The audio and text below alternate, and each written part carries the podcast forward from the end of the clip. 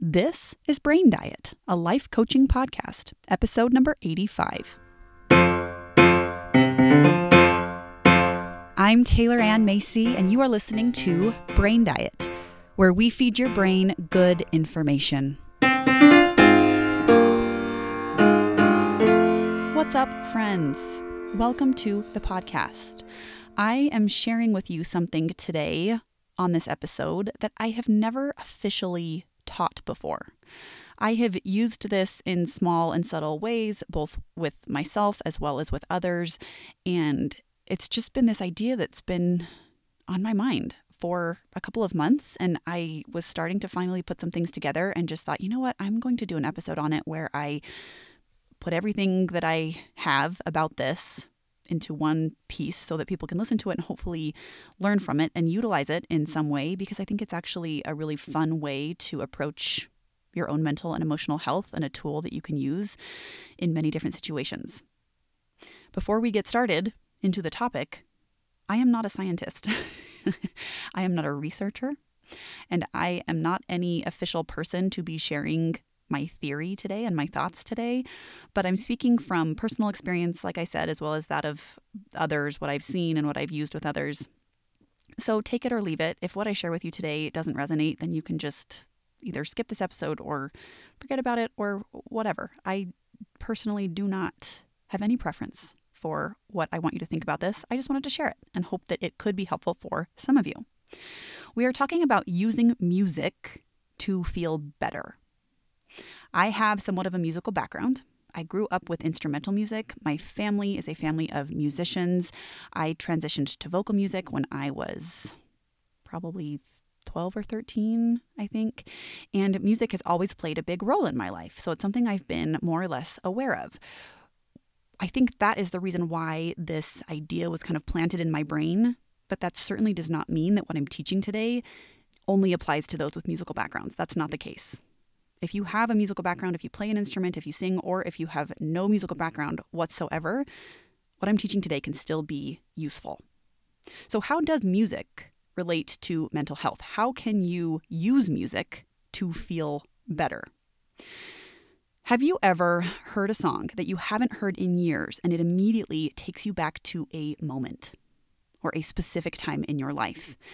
Have you ever heard this song and immediately in your mind's eye, you can see the time frame, you can see where you were, and you have all of those similar emotions come up for you. And in addition to that, have you ever heard a song that you haven't heard in years and you know all of the words?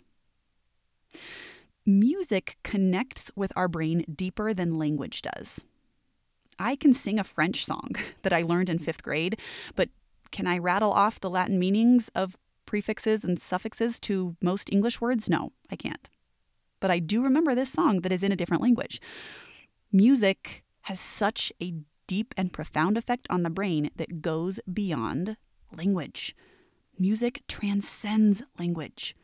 And no matter what language a person speaks, one could listen to a song and be able to relay what emotion the song conveyed.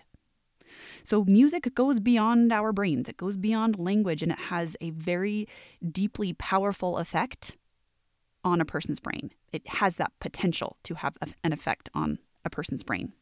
So, knowing this, knowing that music connects deeper with our brains than language does in some ways, of course, I am assuming that it has a deeper power for mental health than sometimes words can have. Obviously, words are important in our mental health. We are thinking thoughts, those thoughts are made up of words and we go to therapy, we go to coaching, and we are taught through words. But because I have seen and witnessed the power that music has, and I'm sure many of you have if you have heard a song that you haven't heard in years, it's pretty clear that music can go beyond that sometimes. And so I figured, how could we use that in a way to bolster and support mental and emotional health? Music tells stories without words. And I realized this, especially with my little kids. This was one of the catalysts months ago that started this idea for me where I'm like, okay, how could I use what I'm witnessing in my children to help my clients, to teach something on the podcast? And so I've just been like marinating this idea for a while. when I'm in the car with my two kiddos in the back seat, we listen to movie scores. We have found songs that my son initially started to like, and then my daughter started to like them as well. And I think it started with the Star Wars theme song was I think the first one that he started to listen to. And we were recently listening to the Lone Ranger soundtrack. And at the end, the finale is this William Tell piece, and it's big and grand. And my son asked me, he said, Mom, why did this song go from good to bad? And I was so taken aback by what he said because this little four year old was having an entire emotional experience just listening to music that didn't have any words. And he was able to tell what was going on and he was able to picture more or less what was happening only because of the way that the music sounded. When I was in college, I discovered that I have what's called synesthesia. And I thought everyone had this until I learned in a psychology class that not everyone has this, but it's defined as when you experience one of your senses when you are experiencing another. So whenever I hear music, I see colors. I, it paints a picture in my mind. And so most songs that I listen to will have specific colors, and even genres have specific colors and they look a certain way in my head. And I thought that was always the case until I learned about it in a psychology class. This sensory connection that when you're experiencing sound and then also experiencing sight at the same time, it's heightened in my brain, but it's also a mindfulness skill that you can develop. To connect with the present moment and connect with yourself in a deeper way, you can learn how to connect and overlap those senses a little bit in order to be mindful and be in the moment.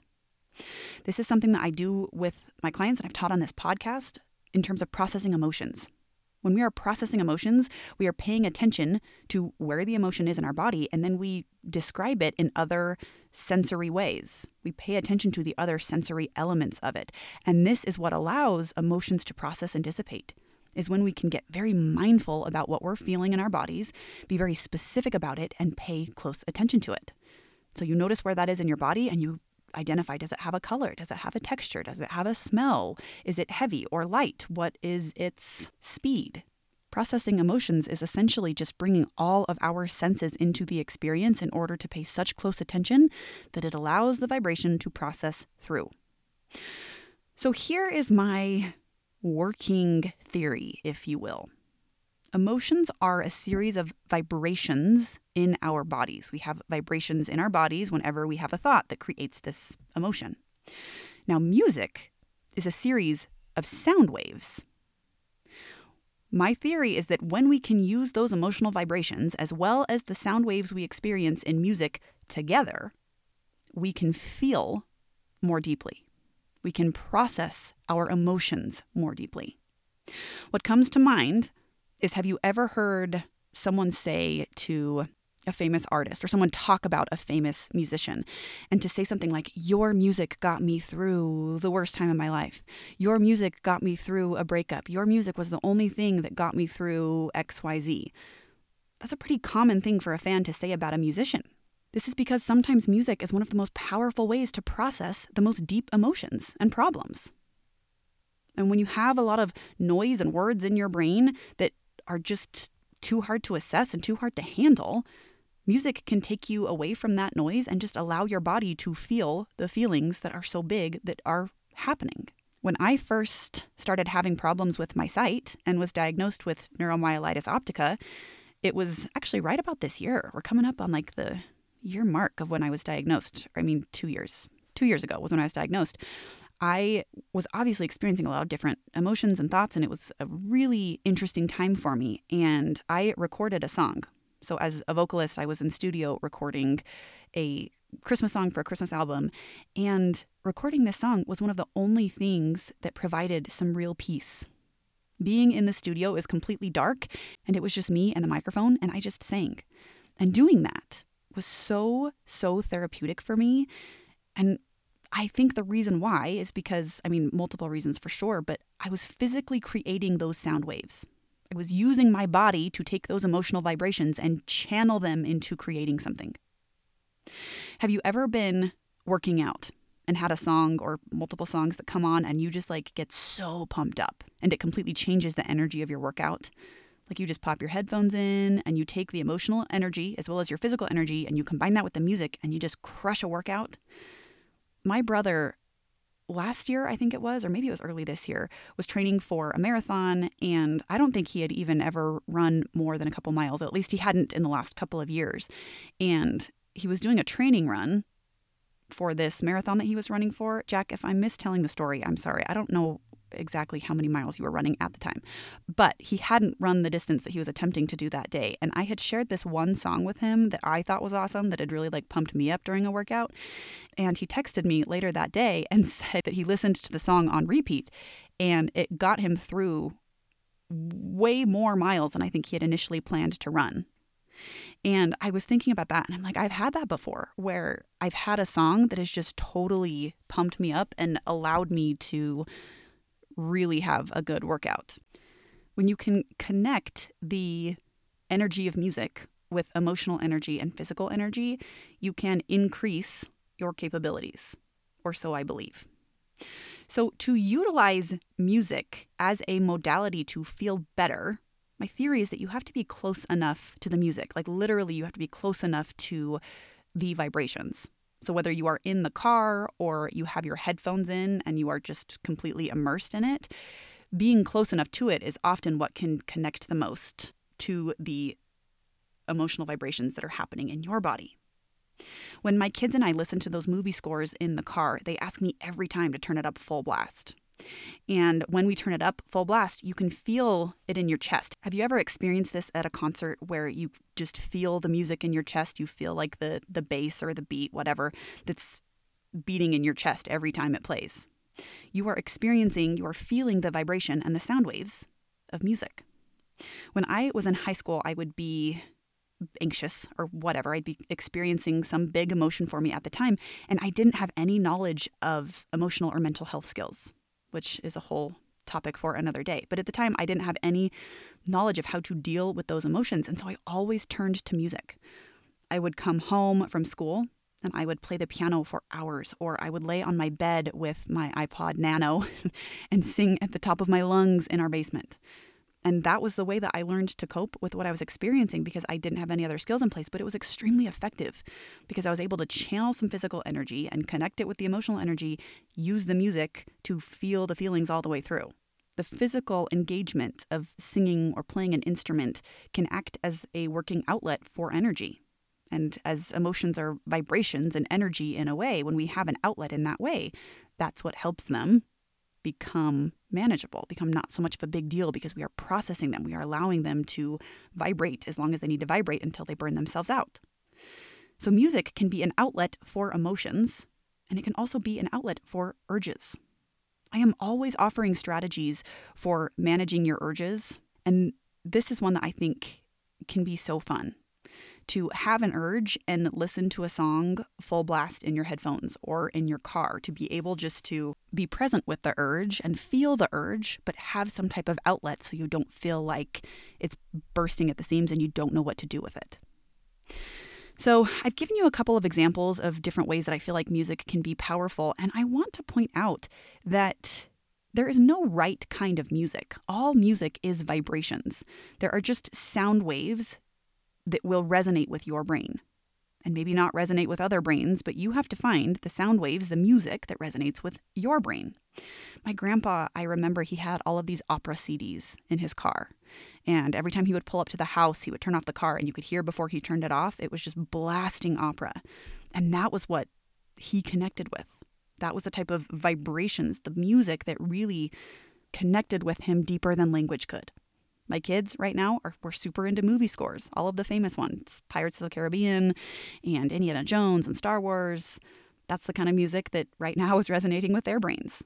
Me, a lot of the time, I love EDM. That's one of the things that I love to listen to when I work out, and those sound waves just act as an outlet for me. And that's not the only kind of music I love, but that's I don't know, that's just been my jam lately, EDM.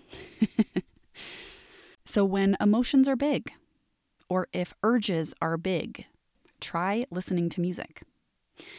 Something that can be interesting is music also can sometimes get in the way. Meaning, have you ever been driving and you're trying to find a destination or a location or whatever, and you need to turn the music down so that you can focus. This is because music can connect with your emotions and it can help you process through those emotional vibrations. But if our brain is having thoughts that it's like, hey, we need to listen to these thoughts, then sometimes music can compete with that.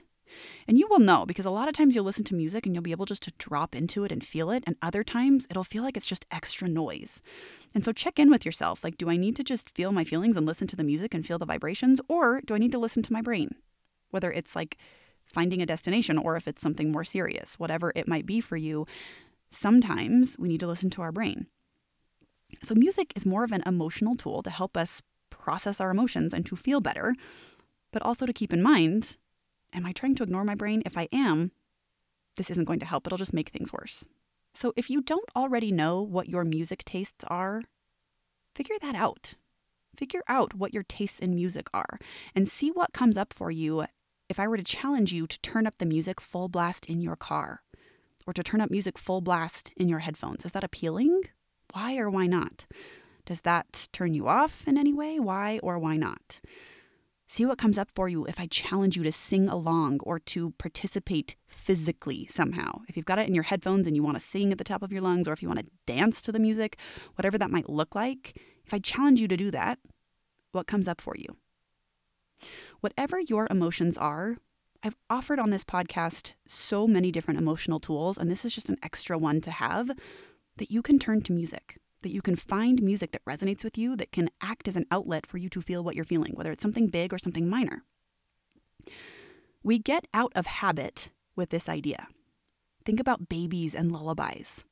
My daughter, when she is sad, when she wakes up in the middle of the night, she will be calling for me and I will come in and put my face up against hers and she'll say, Mom, will you sing me a song? and I was thinking about how fascinating that is that the comfort that she wants is music. And the way that babies are sung to when they are sad or stressed, and the way that it alleviates their emotional distress. Just because we are grown and no longer babies does not mean that this tool no longer applies. Music is something that we can use at any time to be able to feel our feelings fully. Music transcends what we can do with words. Sometimes words just aren't adequate, but music is. So use music to process the things you don't know what else to do with. If you're feeling something and you feel like it's bursting out of your skin or you feel like it needs some type of outlet, then turn to music and turn it up full blast.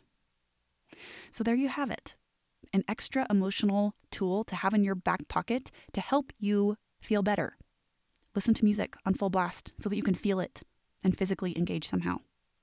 If you are interested in learning more tools or learning more about coaching and mental health and emotional regulation, you can apply for a free consultation at the link in the show notes. So, thank you so much for listening, everybody.